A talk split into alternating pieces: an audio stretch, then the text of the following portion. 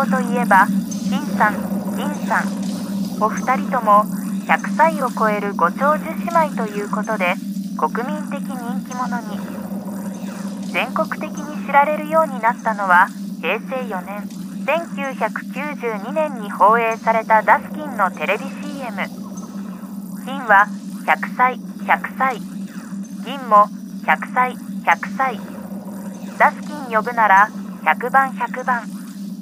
このキャッチコピーで一気に知名度を獲得。以降 CD デビューをするなど金さん銀さんブームが巻き起こりました。金さん銀さんがダスキンの CM きっかけに100歳でブレイクしてから天寿を全うされるまでの約7年間とにかくいろんな CM に出演されてました。数にして1万5782本です。とんでもない本数ですよねこれ。もうねこれほど大活躍されたのももちろんまあご本人たち。そしてお二人のメディア仕事のマネージャー的な役割を務められてた赤い前髪がどこまでも長い年貢さんの努力の賜物ですよね。そんな中僕はですね金銀五両人の、まあ、音を食べる鬼と書いて食音機という身分でですねいついかなる時もご両人の横に座らせていただいてました。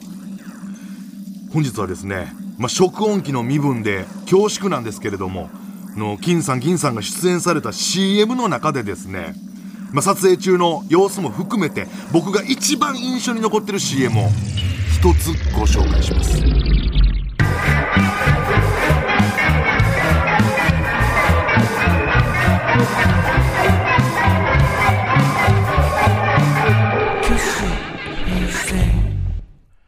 銀のご両人が104歳の時に出た CM 八戸という企業が出したバンダナの CM 覚えてらっしゃいますでしょうかね皆さんね。金さん銀さんにかけて金色と銀色の2色展開だったんですよね。で、CM 流れた期間がね、かなり短かったにもかかわらず、特に50代以上の間でめちゃくちゃ流行ったんですね、このバンダナがね。あの CM の冒頭ですね、金さんが金色のバンダナ巻いて、象に乗ってるんです。で、銀さんが銀色のバンダナで、ラクダに乗ってるんですよね。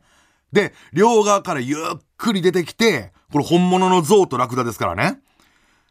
画面上で鉢合わせするんですけれども、象とラクダの折り合いがまあ悪くて、小競り合いをこう始めると。すると、まあ、金さんが自分がつけてるバンダナを象に巻くんですよ。で、金さんが言うんです。我が魂、こやつに全託し。で、銀さんがバンダナをまあラクダにつけて、以下同文って言うんですね。覚えてるかなみんな？思い出してきた？で、金さんが、象が象に満ちておりますっていう。ほんで、銀さんが、象が相手だと楽だなぁと申しておりますって言って、そこでなぜか画面いっぱいに幕の内弁当のイラストが食べられていく様。あの、最初はおかずもご飯もあったところからのカッカッカッカッカッって言って、あの、だんだん減っていくってわかる？あの感じね？うん。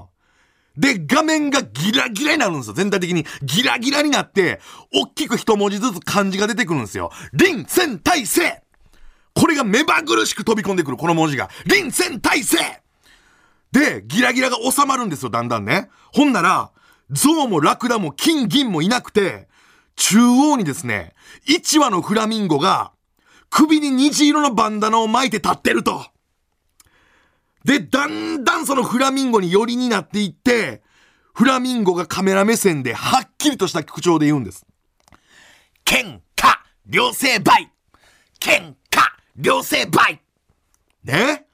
さらにズームしていく。さらにズームしていくと、小さい金さん銀さんが、フラミンゴの虹色のバンダナの柄の一部になってるっていうね。うん。で、金さんが、金のバンダナって言うんです。で、銀さんが、銀のバンダナ言うて、二人で、そんな正直者のあなたには、虹色のバンダナを差し上げましょう。と言ってにっこり笑ったらですよ。金さんの上の前歯に、ひらがなで八戸。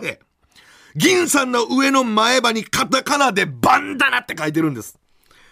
で、最後、普通に象とラクダが血を流して倒れてるっていう映像で終わるんですよ。えげつない量の苦情来てましたよ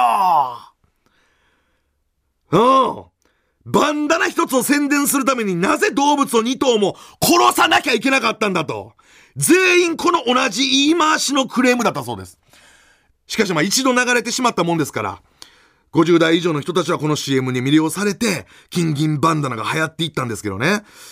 でね、これ撮影中ね、ほんまに大変で、マネージャーの年貢さん、もう本当にずーっと撮影中もてんやわんやで、で、あの、金銀ご両人って基本的にあの、こう、負荷かかったら、追い込まれたら、互いの影を踏もうとしはるんで、そもそも影が出えへんように年貢さんが、あの、ちゃんと、環境を整えたりするっていうのからもう本当にバタバタしてて、この CM 撮り終えた第一声目年貢さん、納め時ですって言ったんやから。俺一番言うとしなかったよ。この言葉、ご本人の口から聞きてなかった。だって年貢さんが自分で、納め時ですって言ってしまうことによって、失うもの大きいよ。気の毒に。もうね、何が大変ってね、象とラクダ本物でしょもうご料理に乗られんのをまあ嫌がるわけよ。で、暴れんのよね。で、その度にご両人が振り落とされるわけ。ラー言って振り落とされて、もうとんでもない大声で泣くのよ。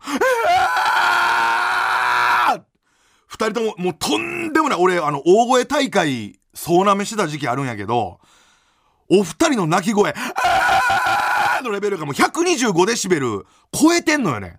確実に俺わかんねん、耳だけでも。マレーシアのちっちゃい大声大会やったら優勝レベルですよ。しかも高齢でね、もううわーって泣くことによってめちゃくちゃ過呼吸になるわけ。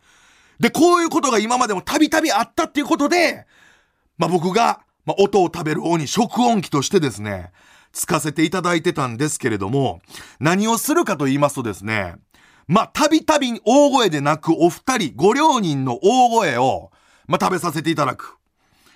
えー、僕もまあ大声大会で総なめしてるんで、もう肺活量がもう、例えば小さい山と同じぐらいあるんですよ。肺活量が。これも分かりにくい言い方かもしれんけど、小さい山やったら俺と同じぐらいの肺活量なんですね。それぐらい俺あるんやけども、ご両人が、あー言うて泣いた瞬間、こーって言うわけ俺。